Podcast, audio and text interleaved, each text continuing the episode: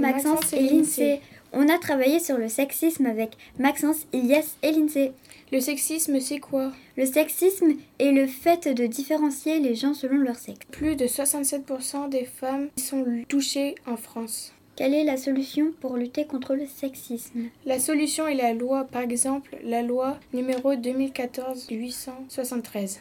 Pour l'égalité réelle entre les hommes et les femmes, quelle est la définition du sexisme? La définition du sexisme est l'attitude de discrimination fondée sur le sexe.